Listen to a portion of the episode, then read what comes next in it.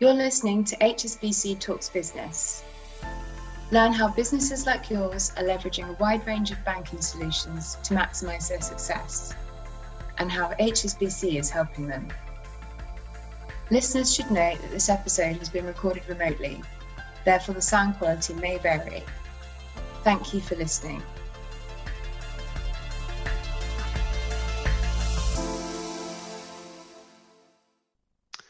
Hello and good morning to our US audience and good afternoon to those of you joining us from Europe.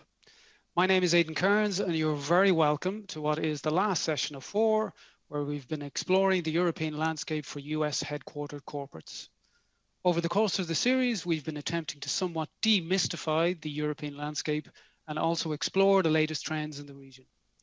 Really looking forward to today's discussion and as the title implies, digitation and innovation, you can expect us to, to discuss and think about emerging technologies, Europe's distinct regulatory landscape, and indeed transformational change management.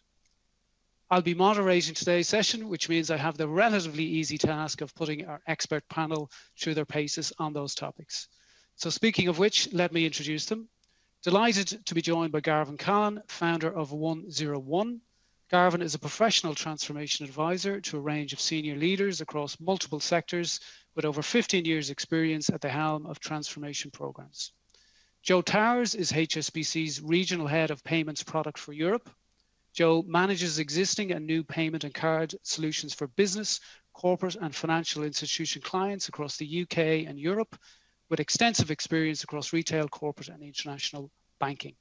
Also joined by Simon Berridge Burley, who is a senior product manager from our digital team. Simon has over 15 years experience in financial services across IT delivery and business product teams working in London, Zurich and New York for international banks.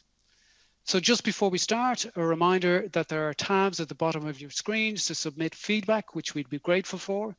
Equally, we'll have some time for Q&A at the end, so please do submit your questions below also.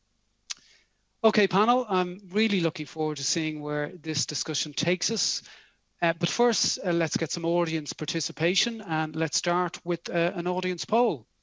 And the question is, which of the following technologies do you envisage will make the biggest impact on your organization in the coming five years? DLT, APIs, virtual accounts, or other? And you can vote using the poll tab at the bottom of your screens. So I think while we wait for those results to come in, Joe, if I could turn to you first, perhaps, could you outline the current landscape uh, in Europe for us? Thanks, Aidan, and good morning, everybody. Good afternoon. Um, so it's fair to say that across Europe, we've seen significant developments um, over the last 12 to 18 months.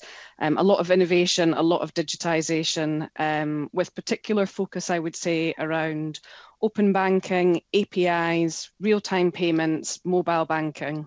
Um, I think you've heard in previous sessions about the introduction of real-time payments. We know that this is um, something that's been in the UK now for uh, a number of years, and we're now seeing it spread more rapidly across Europe. And actually, when you combine real-time payments with open banking, one of the other major developments in Europe, we're starting to see quite a lot of innovation on the back of it um, really they come together to create an ecosystem for, for customers and um, they really tap into customer needs where they are um, looking for control over payments, they're looking for choice over how they do their payments for flexibility um, and how that can be integrated into various um, digital apps or technology um, as part of an overall ecosystem. Um, in, addition, in addition, I would say we've seen quite a bit of migration away from our traditional kind of paper solutions like checks and uh, and cash, and that's that's been accelerated really over the last year, um, in particular with the with the global pandemic.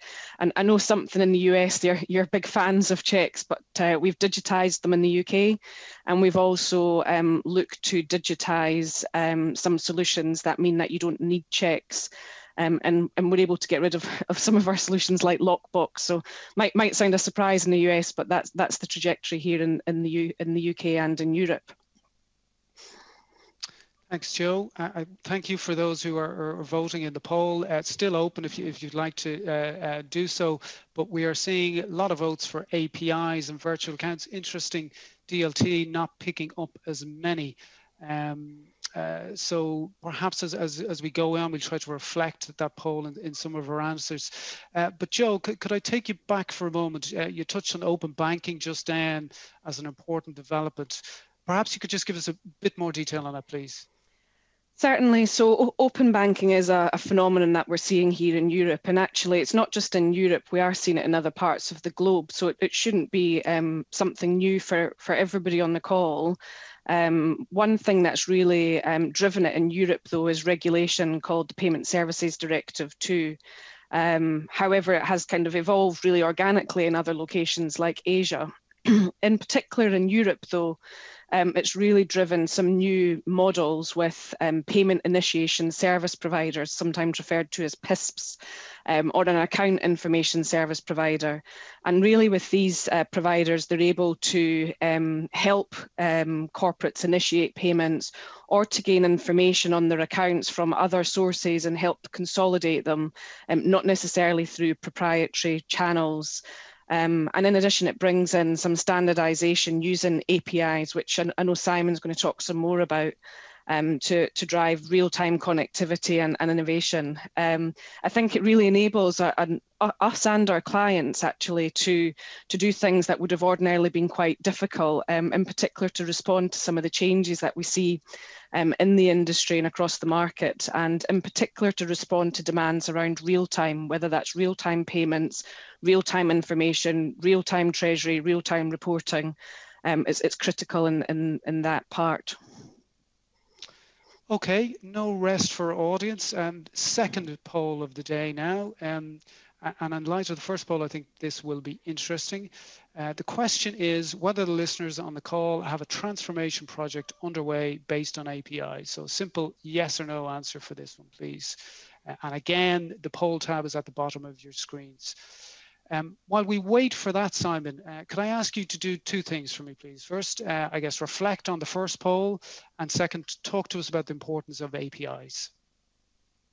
Yeah, thanks very much, Aidan. So, uh, pleasure to speak to you all. Um, good afternoon. So, I'm not surprised at all, actually, to see that there's such um, a high um, response on the poll to APIs. It's certainly been a hot topic, really, in Treasury for the past few years. And, and as we know, um, there's been quite a lot of drivers that have been pushing the API agenda.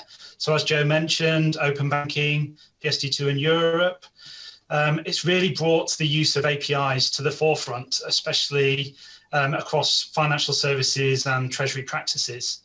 And where we see that the, the, the changes in the regulation that are encouraging the use of APIs, we also can now see the, the benefits through advances in technology and IT security that allow us to connect our systems together where traditionally it's just not been possible to have that degree of interconnectivity. So through this unparalleled transformational change, we're really seeing that APIs are underpinning a, a huge amount of innov- innovation in our customers. Um, and I really see that um, emerging in kind of one of three main areas, really, to call out the importance. So, one is actually innovation and technology in our customers' own solutions and propositions. So embedding APIs, whether that's financial APIs or, or other many, many other APIs within their own um, services and proposition, maybe um, within the wider, wider digital ecosystem as well. So embedding your own services as a service um, and using that API driven connectivity to deliver an enhanced digital experience for your own partners and clients obviously business integration. So APIs are all about connectivity. They're the glue between your systems. So the power of APIs being able to integrate your back office systems with your payment systems, your reconciliations, allows you to unlock new possibilities, move away from your batch driven processes, and making it much easier to manage your cash liquidity and make better and faster, more informed decisions intraday rather than waiting on the end of day reconciliation. And then speaking about recs, obviously process simplification goes without saying really. APIs really support automation of those, you know, kind of repetitive tasks that you're all used to doing.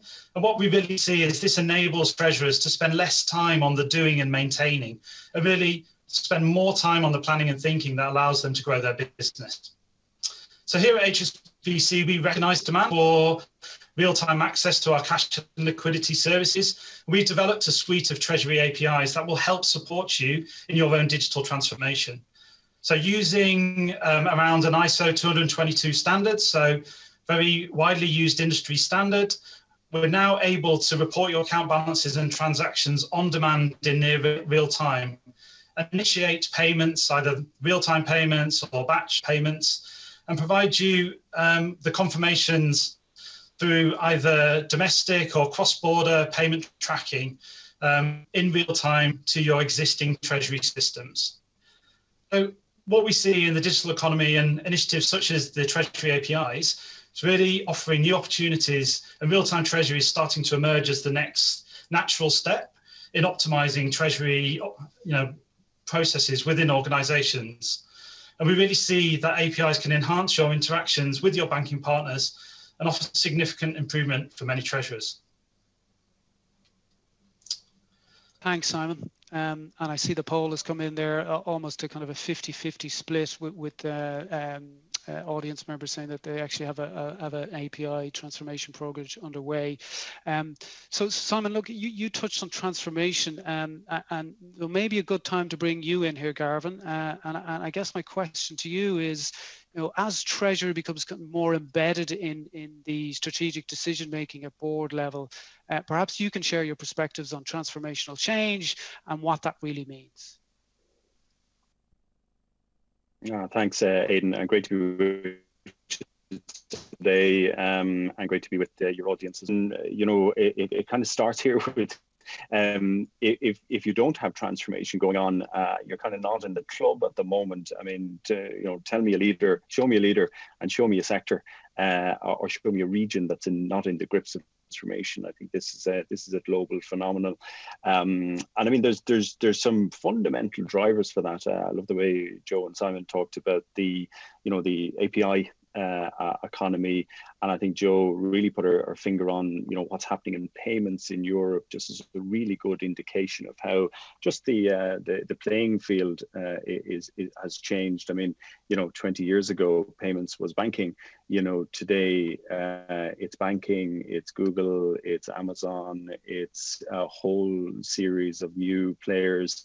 Um, and even from last week, uh, you've seen Google introduce integrated payments in Google Maps uh, for tolls in the US and, and beyond, and, and hopefully to arrive in, in Ireland soon. So, you know, the first thing that has, you know, sparked transformation is this new competitive landscape that we find ourselves in and, and api and you know digital applications and uh, analytics of course and uh, and cloud um, are, are, at the heart of enabling business leaders to you know present new business models uh, which are which are causing that you know first principle of transformation which is the customer experience and the customer expectation is now being reset by new players on the landscape.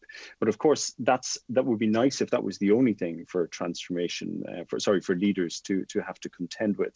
Um, uh, but leaders have to contend with as well as you know keeping track with those developments and you know not just even just defending their franchises and their their brands. It's rejuvenating them to uh, to keep pace with this new expectation set. We all, of course, have to uh, have to keep the engine running. So we have to keep growing our sales. Uh, we have to keep um, uh, reducing costs and finding efficiency in our businesses. And of course, you know, uh, whether it's cyber or whether it's uh, data and ethics uh, or whether it's just the you know the pace and the amalgamation of all this change you know we, we continually have to manage the risk agenda as well. So you know actually leaders in transformation are trying to do four things Aidan. they're trying to keep pace with customers. They're trying to grow their businesses. They're trying to you know drive efficiency within their businesses. And they're also trying to uh, to manage the risk profile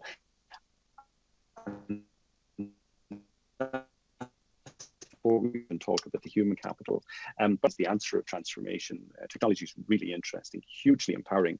Um, but I think the great uh, quote by uh, Satya Nadella um, from Microsoft, who we'll all know, um, uh, and he coined the phrase, you mean, you have to be optimistic about uh, technology and what it can do in the hands of humans, but he said it's ultimately it's the human capital and the human potential that empowers uh, transformation. And it's technology that empowers humans to do great things.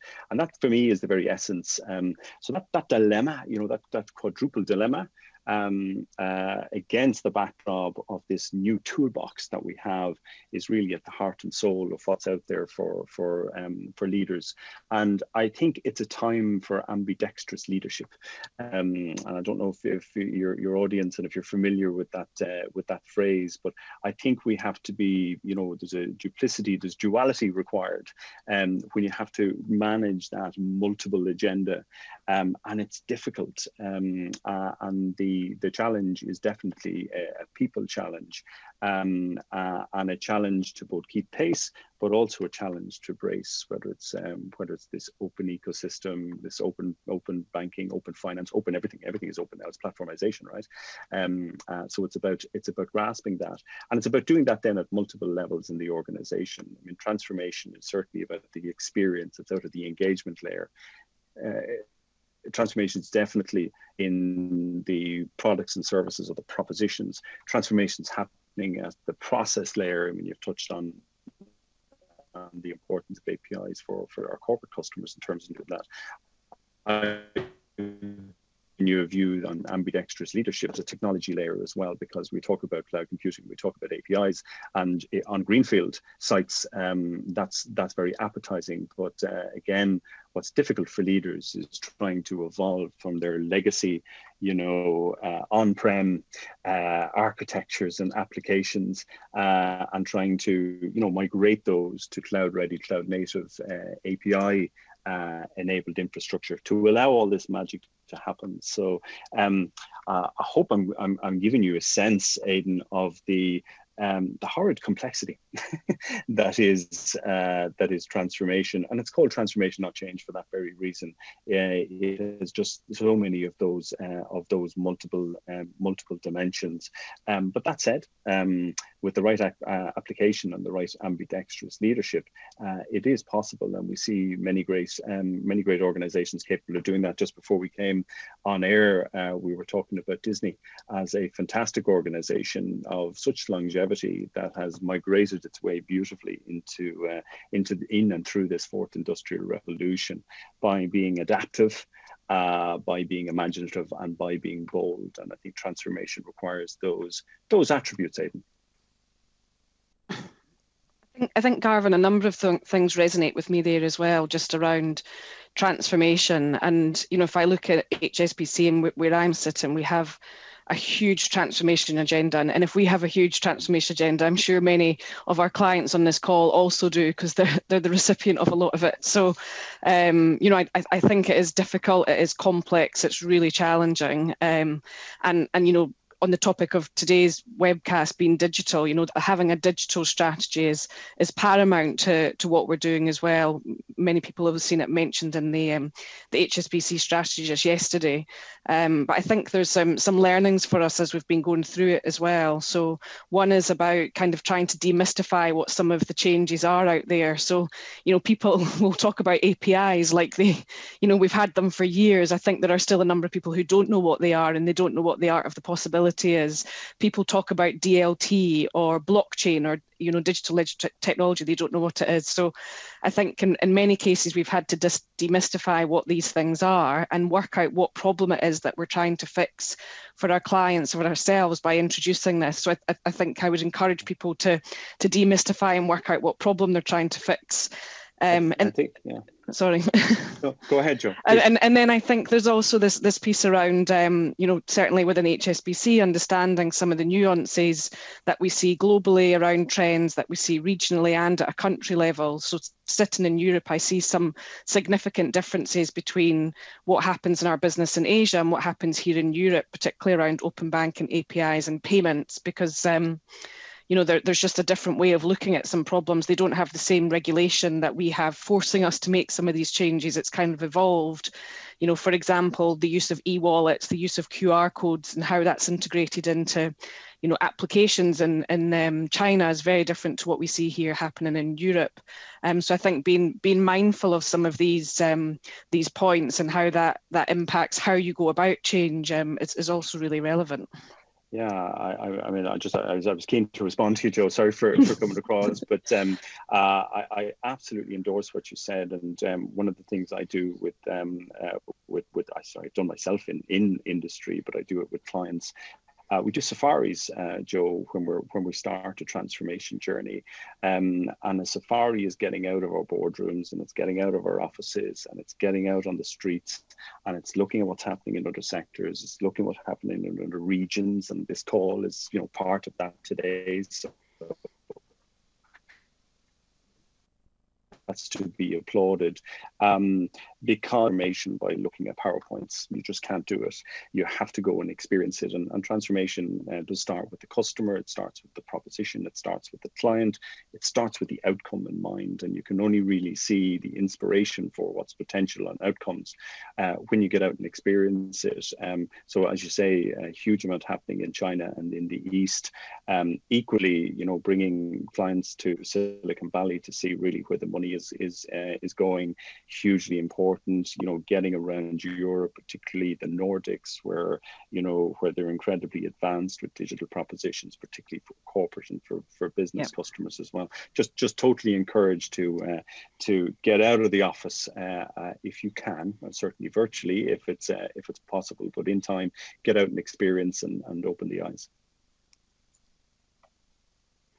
Aidan, sorry, we're taking over your um, no, thank you, Garvin. Really interesting. Um, uh, I, I, guess, look, you know, moving it on a little bit, uh, Simon, I might come to you, uh, and just thinking about that new generation, that that new ownership models. Uh, you know, uh, I suppose it's trendy to, to work with fintechs these days, with with the move towards flat structures as a new way of working.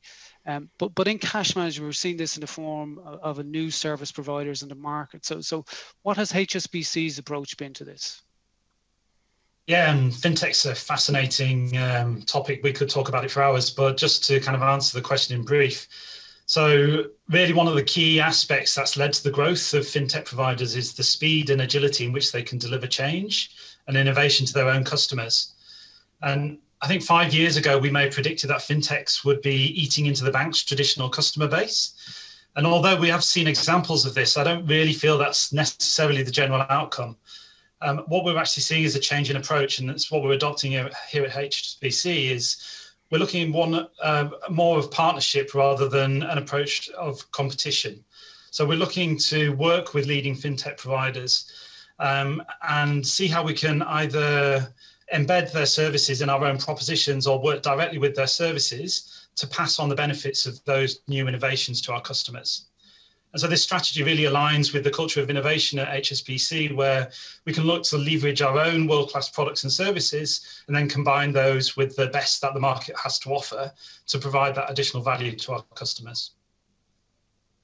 Thanks, Simon. So, so look, clear from the conversation, I think that there's numerous strands of technology evolving. Uh, but Garvin, if, if we look further afield to a time when these technologies are firmly embedded in everyday life, and indulge me a little here, but, but how do you envisage the European landscape in, say, 2030?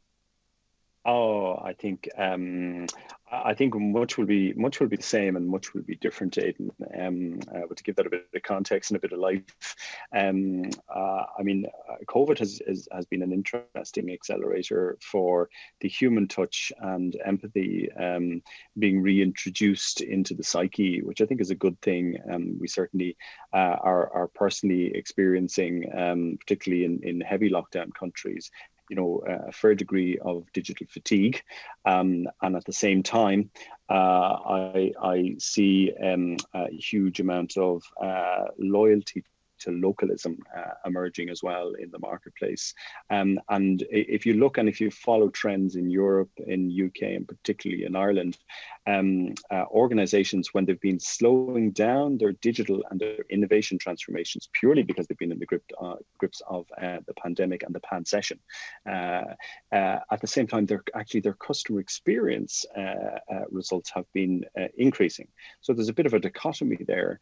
And I think it's because uh, I'm not I think I mean my research and my studies uh, show me it's it's because um, uh, humans have been heroes.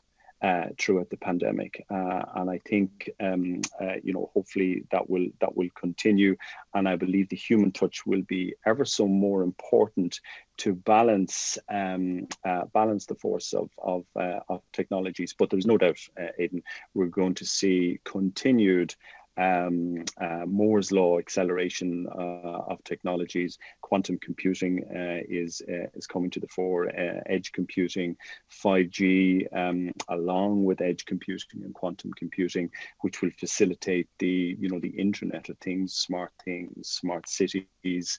Um, so I certainly see this world of interconnected devices. Um, like we all have four or five devices today. We had one 10 years ago two 10 years ago. You know the the predictions are we'll have 25, 30, 50 connected devices by the time we get to 2030. So we'll have this integrated system of, um, uh, uh, and, and, and, we think about this at a, at a business level, at a corporate level, and at a human level, we'll have this integrated system with data flowing through it to create this, you know, personalized uh, guidance and, and to help us with the with these jobs in, in life. But that, of course, presents a, a conundrum on data and analytics and ethics and the degree to which um, you know we will um, we will uh, authorize and we will use or maybe allow uh, algorithms and deep learning, uh, which are again are accelerating at a pace to make decisions for us. So while I think um, we'll see this acceleration of you know digital enablement um, by this you know quantum of of uh, connected devices and computing power, uh, I think you'll see a greater greater role for humans to be in the loop of uh, uh, AI, machine learning, and deep learning to maintain and sustain the ethics uh, and the ethical um, uh, uh, requirements to retain the human touch. Um, I do think you'll see some other movements as well in, in Europe and, and globally. I think digital identity and the digital self Aidan uh, are, are two real dominant themes. I mean, the one thing that the, the internet didn't solve um, the protocol that was left behind was a protocol for digital identity. And we see that friction in our businesses today, um, again, at a corporate, at a business, and a, and a citizen, at a consumer level. Um, you know, and, and potentially we see, you know, cohorts being blocked out from the digital economy because they they don't have digital identities. But I, I, I see it moving beyond digital identity into creating digital selves and self-sovereign identity is a, is a very new movement that's uh, that's happening globally. And it's this idea of how do we get um, our, our credentials, our data points um, that are ultimately the proof of who we are. How do we get them out of our purses and wallets, and how do we get them out of filing cabinets and servers and put them uh, into into wallets um, that can be interoperably used to unlock digital services? Again, linking that uh, to that uh, IoT world. I do see sustainability uh, as possibly the biggest problem, but also the biggest opportunity um, for these new technologies and the application. And again, going back to that human touch, and I'm very excited about what's going to happen in uh, in education, um, particularly in the realm of uh, virtual reality and augmented reality. Uh, I think uh, virtual reality, augmented reality, it's in its winter, the same as AI uh, had a number of winters, um, but I think it will come out of that winter. The technology is progressing. I just don't think we've figured out the use cases yet. And again, I think um, the pandemic will will accelerate uh, some of that. And the final one I would mention is um, just 3D manufacturing and intelligent industries. Uh, I think that's going to be phenomenal. Maybe it will even take us into the space race. I mean, Elon Musk. I mean, we see you know his forty thousand satellites, um, you know, being launched uh, around the globe uh, to create this new you know halo effect of you know always on internet access for the for the world. You know google have been talking about that musk has been talking about that. I mean they're, they're chasing that. They they want to make the world a very connected place and that's to be lauded. But i think it's beyond that. I mean space could be really interesting for the sustainability agenda. Um, so what about if we were able to, with Mr. Musk's and other people's uh, help, launch um, launch satellites, land them on comets, uh, comets, mine those comets for the ore and the material and the gold and the silver that we need to run our digital uh, our digital devices, and maybe uh, beam them back down to us. I mean, I think there's phenomenal uh, opportunity, uh, and this is where the money is going. The long term money is going. So I think 2030 is going to be a really interesting place. Will it be that much different from today? A lot, but it'll be the very same. Really interesting. Thanks, Garvin. Uh, a reminder, I think, to the audience at this point, just to uh, post your questions. Uh, there are no silly questions. We promise we won't read out anybody's name. So, so again, uh, tab at the end of your screens uh, to do that. Um, Simon, if I, if I could turn back to you at this stage, I, I guess look, we, we've glimpsed quite far into the future of points today, and especially far just now with Garvin. Um, but but I'd like to bring it back to the here and now, if I may. Um, you know, what what can companies do today to prepare for for a digitized future?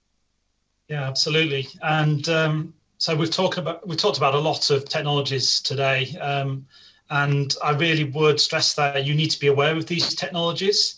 Um, how things have quickly progressed from what was previously um, an abstract contract, uh, concept or a, a, new development to be concrete possibilities. So where we do see APIs, open banking, so the use of real-time payments, alternative payment systems and e-wallets, they're all now live and are changing the way that we manage our cash personally and professionally. And I think to echo what Joe and Garvin have said, the following, you know, the events of the last 12 years during the pandemic, it's really um, cemented the need to be agile and to react to the changing market conditions because it's re- we've really seen over the past 12 months where it's exposed um, weaknesses in any systematic processes. So, from a cash management perspective, I would encourage you to consider um, your you know, advances in machine learning, um, AI. I saw a great piece on hsbc.com about how we're using AI and predictive analytics in our fraud monitoring. So, really, some practical examples of how it's now been embedded in our daily activities. And then, um, you know, DLT is going to evolve and, and, obviously find more use cases as that technology becomes more commonly used across the industry. And then the as a service concept, so banking as a service, for example, um, embedding your own services and propositions within the wider ecosystem to leverage that hyperconnectivity.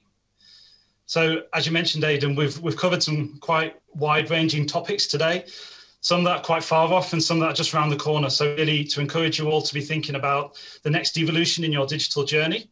And just to reassure you that um, from HSBC, we're here to guide you through these concepts and technologies and really to help establish how you can bring value today to your own Treasury organisation. Thanks, Simon. Um, uh, I guess we'll turn to the Q&A and uh, panel. This is where you really earn your, your money now. Um, so I might just take a couple of questions um, if I could. Um, Joe, Joe, I might throw this one to you if, if I could. Um, uh, question here, how should corporates be thinking and about incorporating DLT into their treasuries? Um, thanks, Aidan. I think this is an interesting one, um, DLT, because even just maybe 18 months ago, it picks up on what Simon just said we weren't quite sure what to do about DLT. You know, it was very hyped in the market, and again, people interchange DLT, dig, digital ledger, sorry, distributed ledger technology, with uh, blockchain, and um, nobody really knew what problem we were trying to fix. I think over the last 18 months, um, you know, we've been involved in a number of projects and proof of concepts to try and work out how we how we might use this. And and uh, have, have worked with some clients. And actually we've had a an interesting innovation with one of our, our clients uh, globally um, to see how we can use DLT and in reality what it enables us to do together is actually speed up payments cross-border payments get to almost a place of near real-time payments moving money around around the world um, which, which, we don't quite have today. So I think um, it's it's it's been a, a, bit of a journey to find out how we how we best utilise it. But I think we've started to see um, where the opportunity could be and, and how this could really benefit um, a, a, number of our clients. Thank you, Joe. Um, Simon, I think this one uh, probably most suitable for you. What is the benefit of using APIs over traditional host-to-host Swift net-based connectivity? Absolutely, and it really goes to that real-time use case. So the move to real-time treasury. So having that direct connectivity with your banking partners, um, APIs allow you to receive that information on demand in real time into your existing systems and helps you evolve your, your own treasury processes to move away from the end of day batch driven to intraday cash management. And um, you know that's quite a powerful proposition to a lot of treasury functions. Thanks, Simon. I, I, a follow-on question, if I could, Simon. Uh, how long does it take to implement API connectivity? Yeah, absolutely. Um, so it really depends, I would say, on your own application infrastructure and how ready it is to connect with APIs. Um, as an example, our record to date is six days from kickoff meeting to live. So it shows it can really, um, you know, be much faster than what we've ever seen with traditional host-host channels in the past. And we've certainly made advancements on the, the side of the bank to be able to onboard you much faster and, and streamline the processes in regards to getting you set up in the test environments, etc. Um, so in regards the the traditional kind of time it takes to set up a new API connectivity, we really do see now this is, is possible in, in a matter of weeks. You know, six days is, is a little bit extreme, um, but I would say two to three weeks is, is definitely achievable um, based on the amount of testing and, and any changes you'd need to make to your own systems. Okay, thanks, Simon. Um, Joe, um, one back for you, if I could. Uh, data is an increasingly important topic. What role do you see this playing in the future of cash management? Very good question, and I know Garvin uh, touched upon data as well, and and um, having an ethical strategy around data, I think, is is quite an important point to make here. Um, but but I do feel data and uh, digital are intrinsically linked, and actually for part of your transformation that you may be going through, having a strategy around digital and a strategy around data is is critical, really. Um, you know, we're we're finding with a lot of changes now. That we are experiencing in, in transformation across Europe, in particular, with a lot of the, the payment um, infrastructure changing led by you know the industry um, which essentially overhauls our, our whole payment infrastructure in, in almost every market um, data will become an increased um, enabler through that. Um, so I think Simon touched upon ISO 20022 we see those changes really enabling um, the power of data. We'll be collecting far more data which as a corporate you'll be able to use. So you won't be limited in the same way that you are today and when you have that data, you've understood what you might use it for and, and how you might mine it um, and, and utilize it on a day to day basis.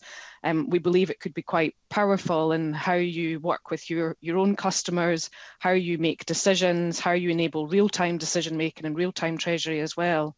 Um, so I, I, think as, as a number of the changes are going on through um, anything that you might be doing around treasury transformation or digital transformation, you need to really think about where does data fit into that? How do you use it to um, ultimately realize a lot of the benefit that you could get from the transformation that you're making? Um, I, I, think the other obvious, the other obvious one I think Garvin you mentioned is around um, artificial intelligence and machine learning and, and the use of data in that and how that can help you in automation, straight through processing, taking away manual effort um, so that you're using information to make decisions rather than being the person who processes all of the processes all of the data. So um, it's absolutely critical to the transformation that we're all under um, underway with. Thanks, Joe. Actually, Garvin, there, there is a question I might I might put in your direction if I could. Um, COVID has accelerated digital transformation. How are we seeing organizations adapt? Yeah, um, so uh, you know, it's uh, the the adage is um, that uh, you know organizations um, have done more in, in three weeks uh, when COVID struck than they than they thought they would do in three years. And we, have heard that. I mean, who's the chief digital officer or who's the chief transformation officer? It's COVID now. Um, uh, uh, but but boiling that down, I think you've seen, and we've seen in Europe, uh, Joe, phenomenal uptake of contactless and uh, and, and digital payments uh, forced upon us. Um, uh, so I think organizations, large and small, businesses, um, large and small, have um, have changed their fulfillment processes, their purchasing processes, and their service journeys, um, and rapidly digitalized uh, access for for customers. Um, I think obviously uh, the digital workplace Aidan goes without uh, goes without saying. Again, you know the way we're operating and, and engaging today, um, starting to see a lot of organizations um, recognize the longevity now of virtual work, virtual engagement in business across businesses and then B2C. Um, so interesting, I was on a client this morning and their big focus now is how can they groom and support the skills of virtual presenting uh, and virtual engagement at a, at, a, at a B2B and a B2 and a B2C level, but actually the focus was on a B2B level because there is a different skill required now to to operate uh, in this world. Um, and I think the um, the third agenda that I think is going to be is uh, and is uh, becoming very important is back to uh, uh, ESG. It's back to sustainability, um, uh, and I think that's been driven um, by the awakening in the world of the necessity for purpose, because so purpose has been on the agenda probably for a couple of years now, an expectation on, on business leaders to ground their um, their their business and their strategies in not just single line uh, strategies, uh, which is the, the corporate strategy, but in triple line strategies, uh, which is for the good of, uh, of course, the business and their economy, but for the good of their the people and the partners they work with, and also for the good of the the the, economy. Um, and I think that that COVID certainly accelerating that um, around the board tables um, and the executive tables that I'm dealing with. That's that's slowly but surely, but at an accelerated rate now, Aidan, starting to become an agenda item and as part of, I would dare say, the the transformation leaders um, gambit. Okay, thank you, panel. Um, finally, I'm going to ask each of you what message you'd like to leave the listeners with. Garvin, if I could come to you first. Uh, so very quickly, um, I love this notion of uh, um, uh, ambidexterity, and I would suggest that leaders should have uh, three views on the world: what do they need to do now, what do they need to do next, um, but what does beyond look like? And it's like three horizons of uh, of innovation. Um, I think that should be a mainstay of any leader's mind, whether it's in treasury or at the uh, at the very top uh, of the house or, or at any part in any organization. So um, uh, be ambidextrous. Thanks, Garvin. Simon? Yeah, sure. A thought for me is to not get to too not get too hung up on the technicalities of digitization. It's a bit of a temptation to get stuck on how's it going to work. But really focus on your business requirements and form a clear view on where the value is going to be and how you build a roadmap to get there. So I think a key part of your agenda needs to be to promote agility and to utilize the real-time data and move the treasury reporting out of the uh, back room into the boardroom. So with all this in place, you'll soon find that making your technology choices becomes much easier because ultimately the IT element is just a means to an end rather than the digital transformation journey itself. Thanks, Simon. Joe, the last word with you. Yes, I think the you know the introduction of uh, new technologies and digital innovation is, is really exciting, um, but it can also be really daunting thinking about how you apply it and how you go through that transformation, that change. It is complex. Um, you know, we're working with a lot of clients around this to push the boundaries, to look at how we use API, digital ledger technology. Um, and so if any of these topics are of interest to you, then please talk to us. We're, we're keen to work with you and to learn together to push those boundaries. Joe, I think that's a good message and a good way to wrap up today, and indeed, sadly, wrap up uh, the series in our month long look at the European landscape. So, many thanks to all our uh, speakers who contributed over the entire four weeks, and in particular uh, to our guest today, Garvin Callan of 101. Uh, if I can quickly recap, in the first week, we looked at uh, the cash management landscape in Europe as we embark on 2021. Easton Dixon, the global treasurer of Bain & Co, gave a treasurer's insight into how, how Bain has adapted to the changing landscape. In session two, we looked at cash flow optimization for growth in Europe. Jeroen Bakhuyzen, our global co-head of ISB, addressed our commitment in the European region. Last week, we explored how those principles could be built upon in the region to transform and centralize treasuries through organizational cash management and treasury structures. Mark Redmond from the American Chamber of Commerce in Ireland provided insight from Ireland's perspective on the direct investment from US corporates into Europe. And of course, today we've looked further into the future to what technologies await us in the coming years, as well as some of the more complex considerations we will all need to grapple with. We hope over the last months you've gained a broad perspective on what's happening in the region and hopefully also some ideas for how your organization can leverage some of these teams. We do also welcome your feedback, so please do let us know your comments on the series. We didn't get to all your questions today, but we will reach out to you individually. Uh, and to echo Joe's uh, comments, if, if there's anything today or indeed throughout the month long that has piqued your interest, uh, we'd like to talk to you in more detail about that. Please don't hesitate to contact your sales manager or indeed the Continental European Corporate Sales team directly through the email link that you received your invitation on.